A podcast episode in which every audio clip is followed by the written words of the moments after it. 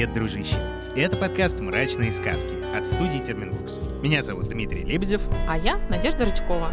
И в этом подкасте мы обсуждаем обычаи и традиции наших предков, которые дошли до нас в виде преданий и сказок, а также то, как эти традиции влияют на нашу жизнь. Ну и, естественно, эти самые сказки мы читаем, чтобы эти все обычаи проиллюстрировать, а практики и обряды показать вот в таком сказочном виде. Все так же в богатом и красивом художественном оформлении. В прошлом эпизоде мы говорили о появлении на свет, об обрядах, связанных с рождением, совсем маленькими детьми и обо всем том, что странного и диковатого с ними творили. А сегодня, как обещали уже много раз, будем говорить о персонажах, которые уже несколько раз появлялись в этом сезоне. И не только, кстати, в этом. Волшебные сказки, былички и, в принципе, добрая часть нашего фольклора, да и не только нашего, все это очень сильно и красиво затрагивает и описывает всяких разных ведьм, колдунов, чернокнижников и прочих товарищей, которые умеют и знают, самое главное. Вообще вера в колдовство и в существование людей, которые могут сделать или знают слова, пожалуй, самая сильная. Мгм. Жива она не только, кстати, в сельском сообществе, но и в городском. И, мне кажется, сразу можно начать с истории, которая поможет разобраться, почему мы ищем ведьм, колдунов и как это помогает нам справляться с эмоциями. Сын моих родственников, умница, красавец, закончил институт, вернулся в родное село, но почему-то никак не женился. С одной повстречается слишком толстая, с другой слишком глупая. В общем, перебирал он девушек, а родители переживали. 25 уже, а жениться пора, все, девки тебе не хороши. Старородящий. Примерно. Да. И вот он однажды привел домой татарку, познакомил с родней, сказал, что собрался жениться. Тут старшие родственники заподозрили неладное. Девушка точно не та, хозяйка плохая. Некрасивая, да еще и с ребенком. Ну и, естественно, как бы это же деревня, опять же, и чужой человек по всем фронтам. Значит, приворожила.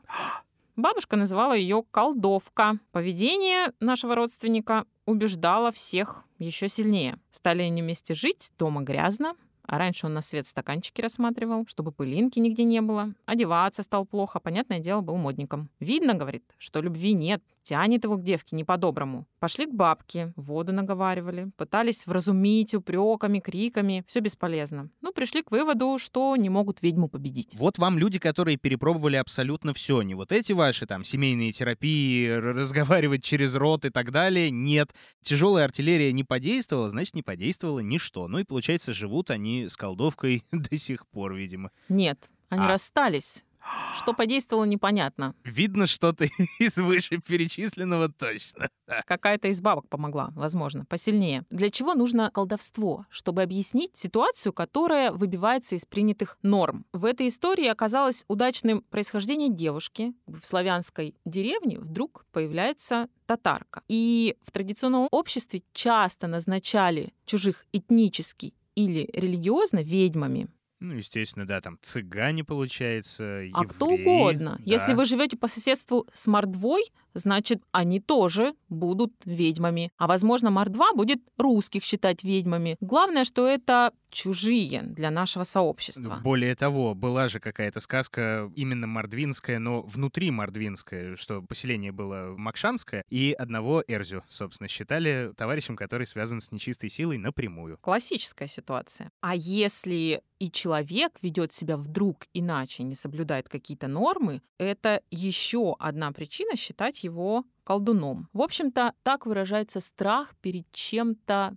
странным, необычным, и, конечно же, он затмевает поиск рациональных причин. Поэтому мы берем удобную, известную объяснительную модель, которая помогает нам справиться со страхом и вообще с негативными эмоциями. Ну, собственно, у нас это работало всегда, работает до сих пор. Он вот э, что-то не то делает, но сумасшедший, что возьмешь? Да, это из песни. Лучше всего вера в колдовство всегда сохраняется в сельских сообществах, где у всех все на виду. В городе-то сложно понять, что там Петька на том конце Москвы делает. И конфликты между соседями часто превращаются во взаимное обвинение в колдовстве. Как в том замечательном меме с двумя школьниками, которые дерутся. Ты колдун, нет, ты колдун. Очень хорошая иллюстрация. Но причины могут быть разные. Например, зависть. Вроде хозяйство хорошее у нее, скотина ведется, а у соседки не все так благополучно. Может быть, она работает лучше? Да нет, бред какой-то.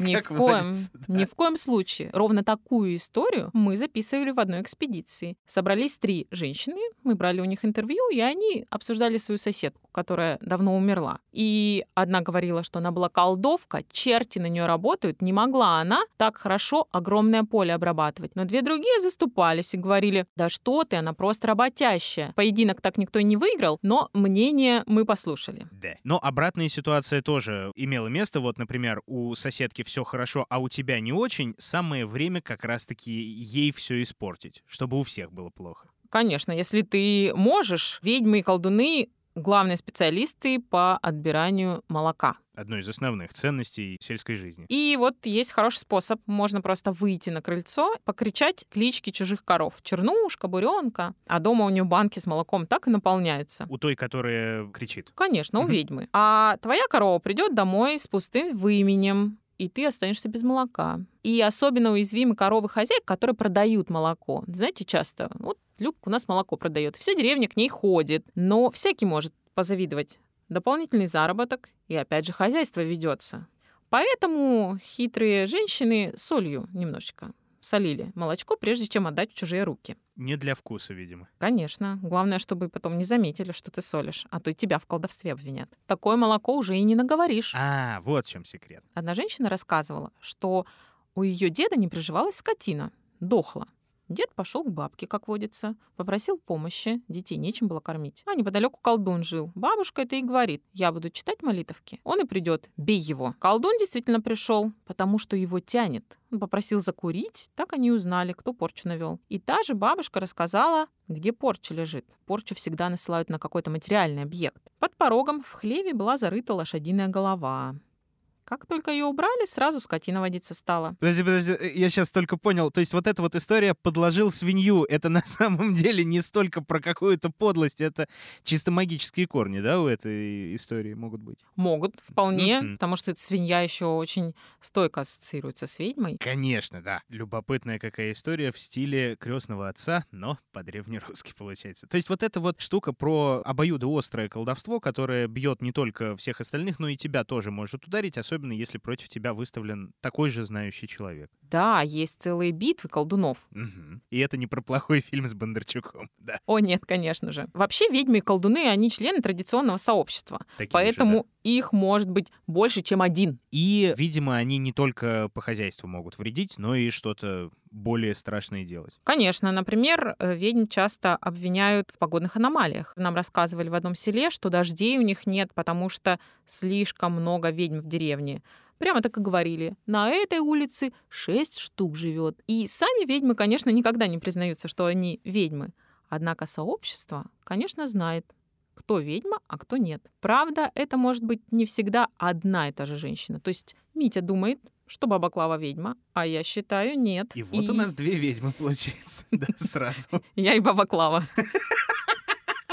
Я не это имел в виду, но очень красиво. Вот так оно и строится, да. Конечно, их не часто выгоняют из села, особенно если их шесть на одной улице, шесть на другой, ну, как бы так, себе дороже. никого и не останется, во-первых, да. Ну и плюс ко всему они могут вернуться и отомстить жестко и сурово. Но вообще случаи расправы, конечно, были. И их могли не просто выгонять из села, но даже хорошенечко побить. Тем не менее, общаться стараются с такими людьми с опасением. Ну и защищаются разными способами. А их, кстати, масса. Во-первых, нарисовать крестики на крещение, заткнуть нож под потолок, вбить иголочки в ступеньки крыльца. Надо защитить не только себя, но и скотину. Угу. Им вербную веточку оставить, опять же нож заткнуть. Ну а на русском севере затыкают можжевельник. Я думаю, что все уже догадались, что главное брать острое. Угу. Острое — лучший оберег. Если есть ведьмы, то есть и те, кто помогают их опознать, избавить людей и животных от их порчи. Обычно их просто называют бабушки или бабки. Есть зло, значит, есть добро. Ну, надо же как-то с этим справляться. Конечно. В общем-то, так устроено сообщество. Если бы не было ведьм, то и бабки не нужны. Так у одной из наших собеседниц пришла корова домой с полным выменем. Она доит, а молока нет. Понятно, ведьма потрудилась. Она к бабке. Бабка говорит, хоть ложку надои, а потом это молоко на горячую сковородку выли и пожарь. Ведьме станет жарко, и она прибежит. Сделала все по инструкции. Тут же пришла женщина попросить яиц в долг. Хозяйка говорит, тебе не яйца надо, а вот этим ухватом по голове. Иди отсюда, чтобы я тебя больше не видела колдовство мигом исчезло. Самое главное, что корова разрешила с молоком, а то как-то переживабельно жалко. за нее, да, немножечко. А еще ведьмы умеют оборачиваться. Вот. Вот в ту самую свинью, в кошку, в колесо, в огненный шар. Чтобы ее не заметили, она в таком виде преследует жертву. Но человек знает, если он растет и воспитывался в традиционной культуре, он с легкостью опознает, кто с ним рядом. Конечно, старается навредить, чтобы потом опознать, кто же ведьма. Пару лет назад один мой знакомый из сибирской деревни рассказал, что на свадьбу к его другу забрела свинья. Дело было летом, отмечали во дворе. Тут свинья, необычное явление. Мужики ее схватили, отрезали ухо, на следующий день встретили женщину с перевязанной головой. Сразу поняли, что она хотела испортить молодых. Но это она зря вышла. Обычно колдухи не выходят, сидят дома пока пройдет, чтобы никто не узнал. А одна женщина в Саратовской области рассказывала нам, что ее ведьма преследовала в разных обличиях. Очень интересная это нитка с иголкой. Я, говорит, иду, и она идет. Я остановлюсь, и она остановится. Тут изловчилась, поймала, воткнула эту иголку в столб у ворот. На утро выходит, видит, баба прибита волосами к столбу. Тут она взмолилась, отпусти меня, хозяюшка. Добрая была женщина, отпустила. Ну, в общем-то, так эти ситуации и разрешаются. Дела недавно минувших дней, как я понимаю, еще плюс ко всему. То есть Нет. эта история прям вот э, Конечно. рассказывается в существующем, да. Ну, та ведьма уже умерла, Ага. но есть новые, они вполне живут, действуют и наводят порчу. А как, собственно, ее наводят? Помылась ведьма и воду вылила на перекресток. А ты, например, шел, наступил в лужу, не думая, что это за вода, и на тебя порча подействовала. Начинаешь болеть, чахнуть. Так что если на перекрестке лужа, то лучше, конечно, обойти. Особенно если ветер сильный дует, и если еще и предзимнее время в луже, лучше не наступать. Но это шутки шутками, а вообще же перекресток это тоже, будь здоров, какое магическое место и граница между разными самыми мирами. И, кстати, про ветер. Да. По ветру пускали порчу. Мгм. Поэтому ветер тоже старались особенно не гулять. Наговаривают просто на предметы и бросают их на дороге. Так, например, одна женщина вышла за ворот, смотрит, бутылка валяется. Бутылка и бутылка. Подняла, а потом молока у коровы не стало. Она эту бутылку решила в печку выкинуть. Бросила, она как взорвется. Опять же, необычное поведение бутылки. Хотя, мне кажется, бутылки всегда в печке взрываются. Э, Если закрытые по э, законам физики, но, по-моему, открытые могут и не взорваться. Надо Ну, проверить. Не повторяйте это еще раз в домашних условиях, да. Но при этом взрыв как раз и рассказал женщине, что явно была порча. И после того, как бутылка была уничтожена, молоко к корове вернулось. Но ведьмы портят не только животных Мгм. и людей. Одна пара пожилая рассказала, как им гилы насадили. Гилы — Это такие болезненные шишки, которые могут пойти по всему телу. А главное, врач-то их не вылечит. История, как всегда, проста. Девушка встречалась с парнем, но с армии пришел его двоюродный брат. И полюбились они друг другу, решили свадьбу сыграть. Мать того парня была родственницей, не пришла на свадьбу, зато явилась на второй день и принесла подарок. Чулки. Свекровь была мудрой женщиной. Выкинула в печку, ну мы знаем уже, куда, в общем, все выкидывать. Мгм. И это не помогло. У девушки, у парня вскочили вот эти шишки. Какая интересная ситуация. Пошли они к родственнице той ведьмы. Вот она была лекарка. Наговорила им сметаны, пару дней помазали, и все прошло. Как устроено сообщество? Родня и лекари, и ведьмы. Очень интересно. Неплохо, да. Магические специалисты со всех сторон держатся вместе. Очень хорошо. Да. И организуют деревенское сообщество, в общем-то. Ты мне скажи самое главное. Ты же ездила по экспедициям всевозможным, самым разным. Вас не проклинали ли часом странных людей из большого города, которые приехали какие-то странные вещи спрашивают? Это же обычно... Было, А, было. вот. Признаюсь, было. Я так и знал. Идеально. В одной деревне в Саратовской области как-то мы заметили, что отношение к нам немножечко неприветливое, холодное, подозрительное и необычное. И не все хотели с нами разговаривать. Обычно в экспедициях мы снимаем какой-то дом, пустой, на обычной жилой улице. То есть не чтобы гостиница, а прям чтобы вот среди людей пожить, там внутри и как бы чуть-чуть ненадолго хотя бы раствориться в сообществе традиционном. Да, это действительно помогает установить добрососедские отношения. Но в одной деревне такие отношения устанавливались очень сложно. И одна наша соседка даже обвинила, что мы украли у нее мочалку. Она якобы шла из бани, обронила ее на дороге, а наши девчонки шли следом и наверняка ее подобрали. Но признаваться не хотели. Однажды утром выходим за ворота, а у нас дорога была ровненькая. Смотрим, лежит солома, перекрученная, такой узел из соломы. Да. Но мы, опытные фольклористы, сразу опознали залом. Это, в общем-то, один из способов доставить вредоносные слова до адресата. Кто-то хотел взять голыми руками, чтобы доказать, что ничего не произойдет. Мы фотографировались на ее фоне. А потом вышла наша руководительница экспедиции и говорит, Ах, это они меня, специалиста по славянскому оберегу, хотели испортить. Не пройдет. Взяла вилы, опять же острая, подцепила этот пучок соломы, и нужно обязательно отнести туда, где люди не ходят, чтобы на другого-то не перепало. Ну да. И выбросила. Конечно, по-хорошему в воду бы спустить в проточную, но реки рядом не было. В общем, справились. Ну это роскошно, конечно, да. Конечно, существуя в этом традиционном коде, мы беспокоились, перебирали людей, кто бы это мог быть. То есть окружение на нас повлияло. Мы тоже поверили, что что-то должно было быть плохое. Вспомнили и ту женщину с мочалкой. Так бы мы, может, это событие и не запомнили. Так на нас влияет культурный код.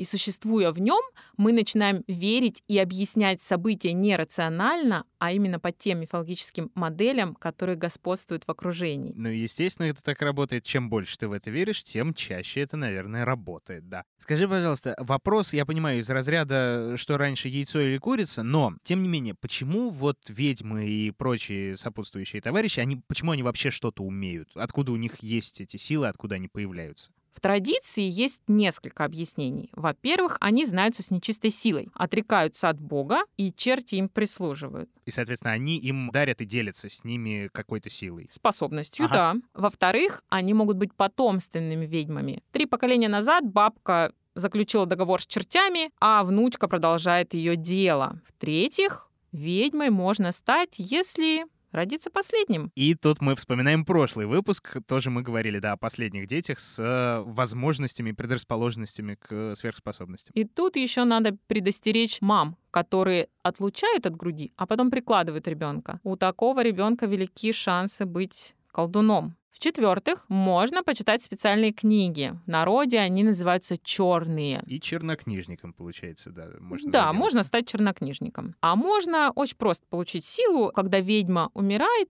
подойти к ней, подержать ее за руку, и все знание к тебе, как по каналу, по руке перетечет. Причем даже ты можешь совершенно спокойно не знать об этом, она так или иначе возьмет, да и передаст. Даже если ты не знаешь, ты не хочешь и так далее. И такое бывало. Ага. Ну, вообще в деревне это сложно. Как мы выяснили, все знают, кто ведьма. Поэтому они долго умирают. Они не могут передать знания, например, никто не хочет становиться больше ведьмой. А есть специальные люди, которые хотят продолжать это дело. Поэтому они приходят, держат ведьму за ручку, она какие-то слова шепчет, и все, следующее ты. И поэтому ведьма очень тяжело умирает. Для нее даже разбирают часть потолка, или выносят ее на улицу. Говорят, черти душу держат, которую она продала, и не выпускают. Но им же, по идее, это путь наверх заказан. Куда же наверх? Зачем разбирать потолок? Черти-то держат, наверное, не отпустят. Отпускают, а там наверху разберутся, А. куда ей, в рай или в ад. Надо же грехи взвесить. Понятно, да. Любопытно очень. Интересно, что есть такое представление, люди рассказывают, что именно за этим ведьма ходит на Пасху в церковь, чтобы немножечко грехов скинуть, ей довольно тяжело, а потом нагрешить в следующий год еще раз. И так от Пасхи до Пасхи она грехов прибавляет и прибавляет. Грешите и каетесь, грешите и каетесь, да.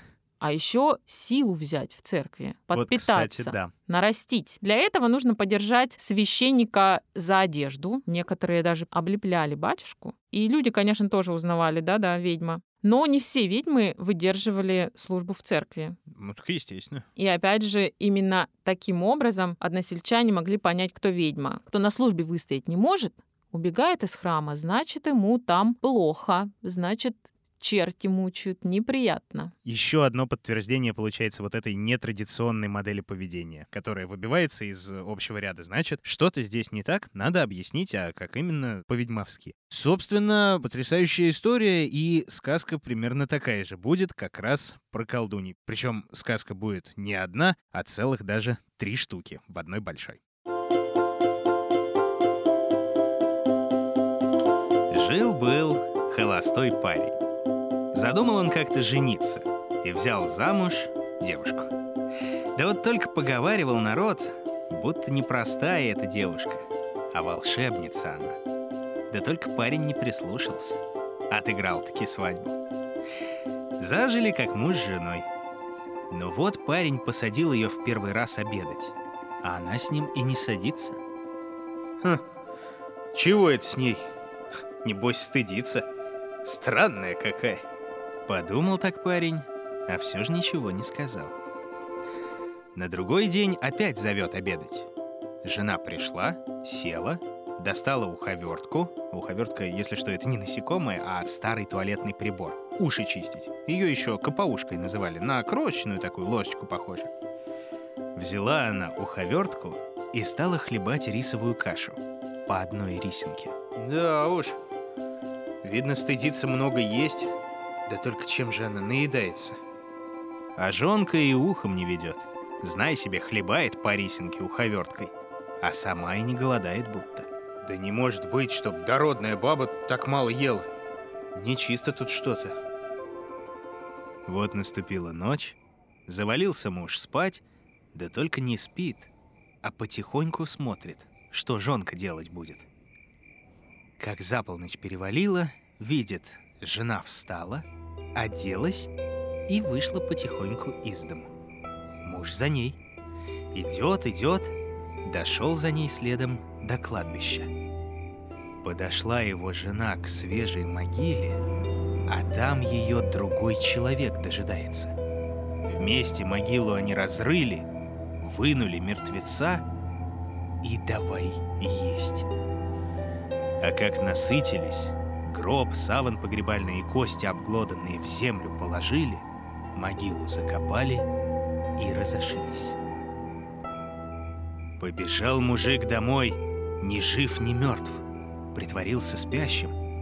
А тут и жонка вернулась, легла к мужу под бок и заснула.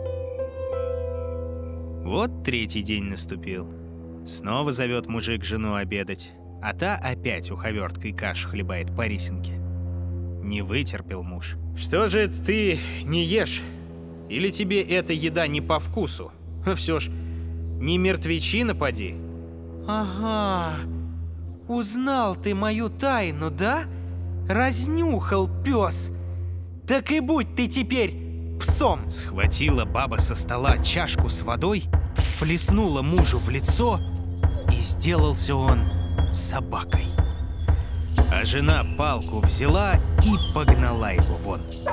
Бежит мужик в пёсьем обличье, куда глаза глядят. Прибежал в город, зашел к булочнику в лавку. Накормил булочник собаку пришлую и оставил ночевать. На утро думает расплатиться за свою доброту. Небось, пес все в лавке перевернул кверху дном. А нет.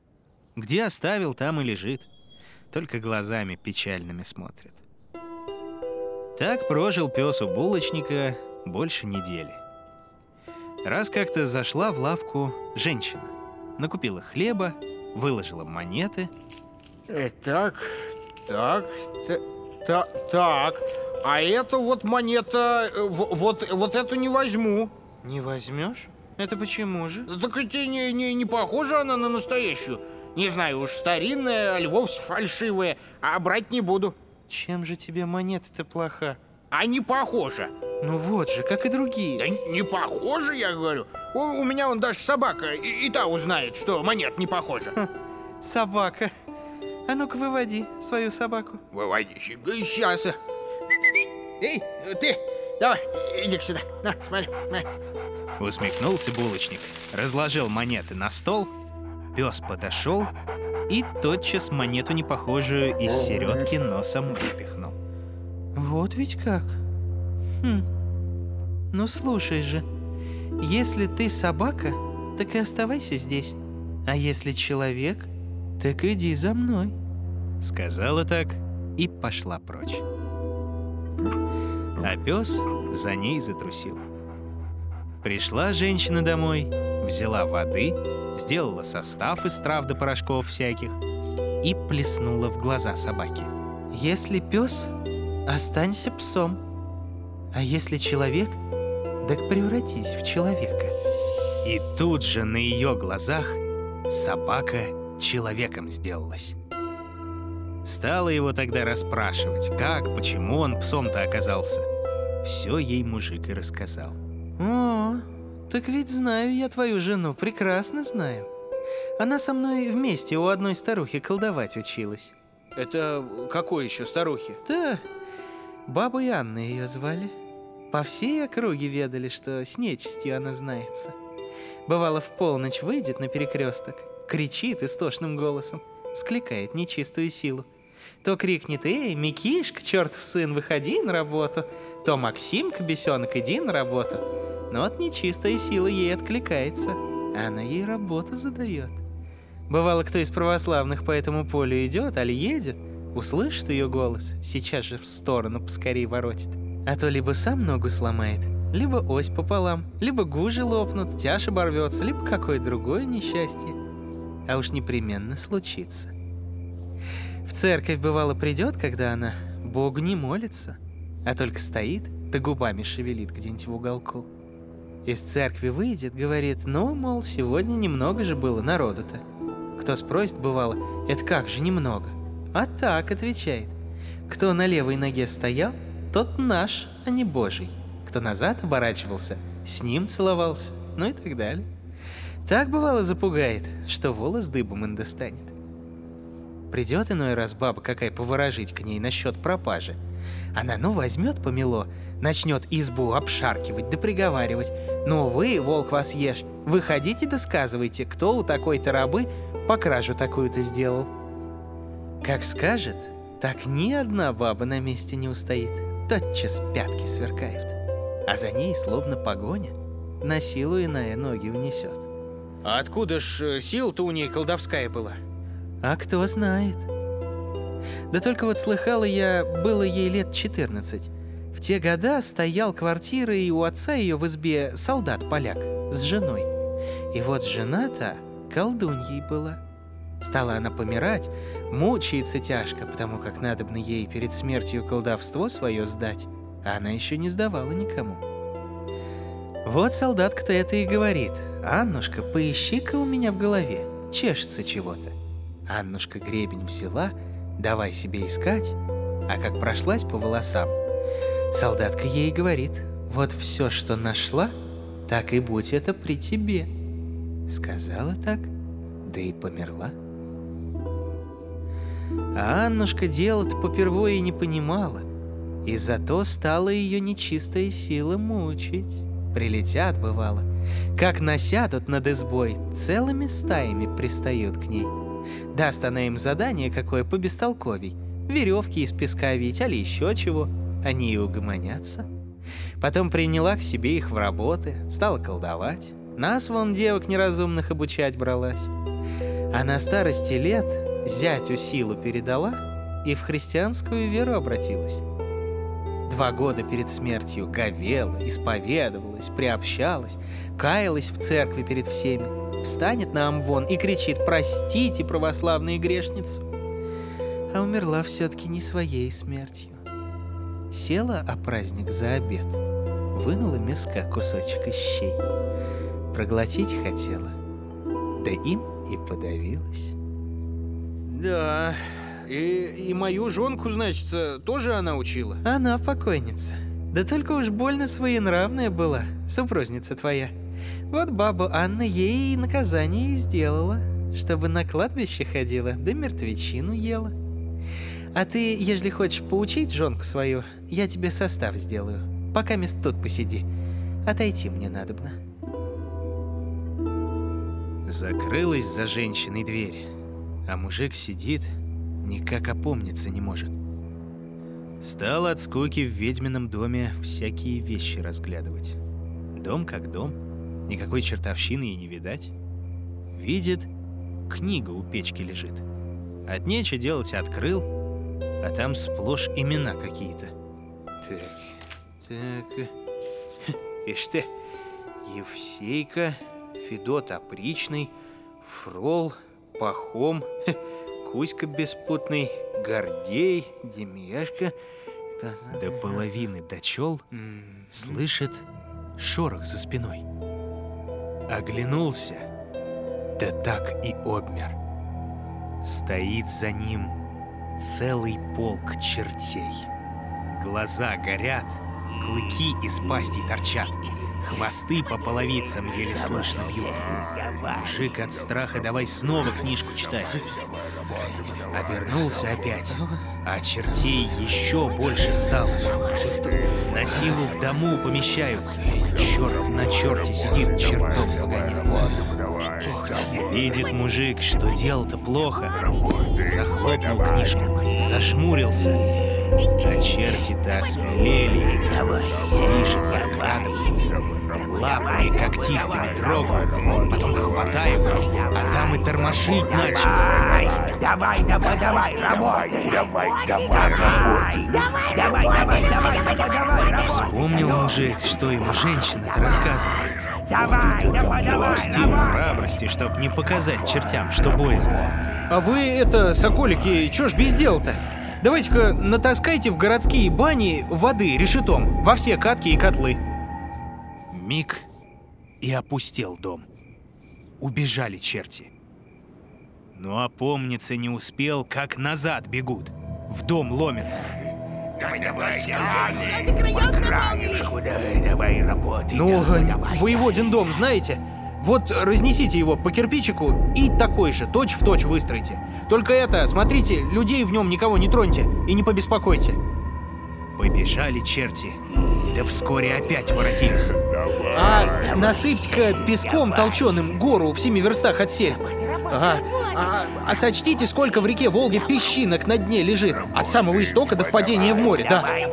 А, а сколько рыбы в ней числом теперь посчитайте. А сколько воды и капель. Ох ты, что ж вам... Всякое пожелание черти в миг выполняют. Уж старую закончили, сразу новую спрашивают.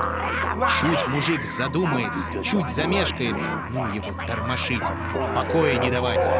Бить грозятся, коли без дела их оставит. Задумался мужик. Да что же это?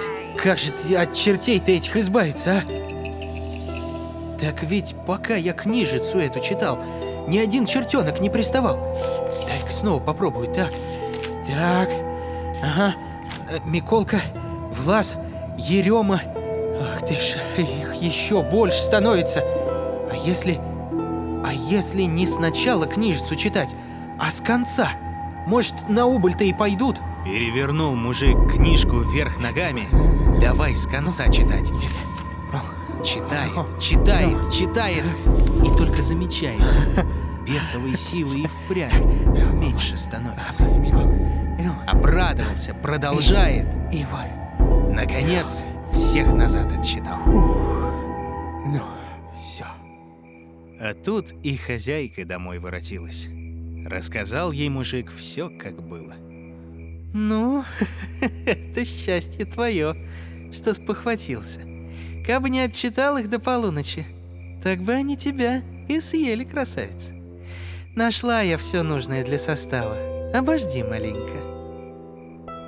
Заделала колдунья состав, велела возвращаться домой, этим составом в лицо жене плеснуть, а там смотреть, что будет.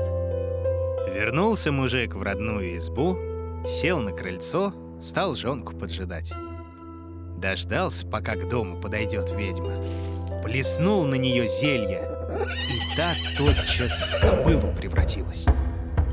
Вскочил на нее мужик и давай верхом ездить. То плуг тащить заставит и целое поле вспашет, то в сани запряжет и в лес поедет, дров навалит и давай стегать. Так две недели каждый день. Наконец жалко ее стало. У той женщины новый состав выпросил, чтобы обратно все сделать, как было. Плеснул новым зельем на супружницу, и та снова из кобылы жонкой сделалась, как и была. Только колдовство все позабыло. И стали они с мужем жить после того. Хорошо и согласно.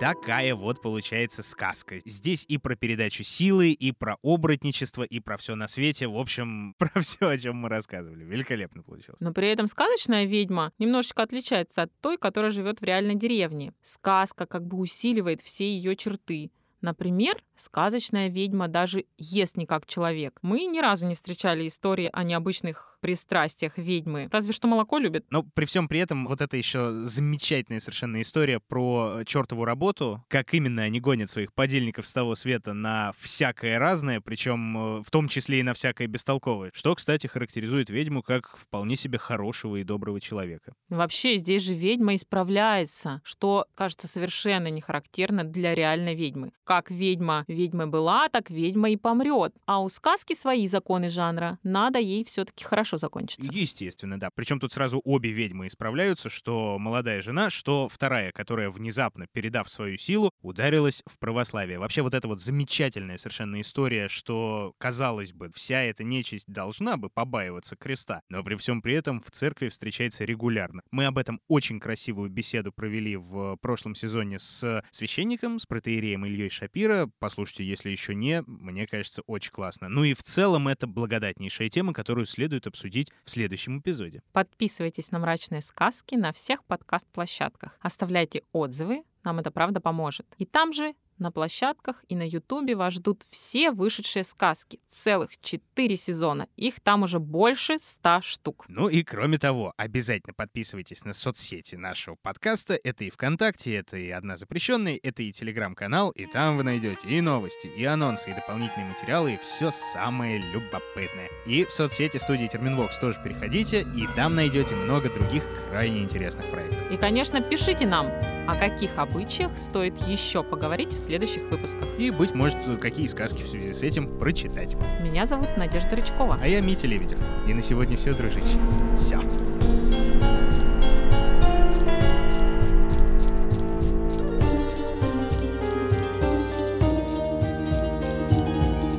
Находили, объясняли и читали сказки Надежда Рычкова и Дмитрий Лебедев. Собирала их в звуки и украшала Ольга Лапина.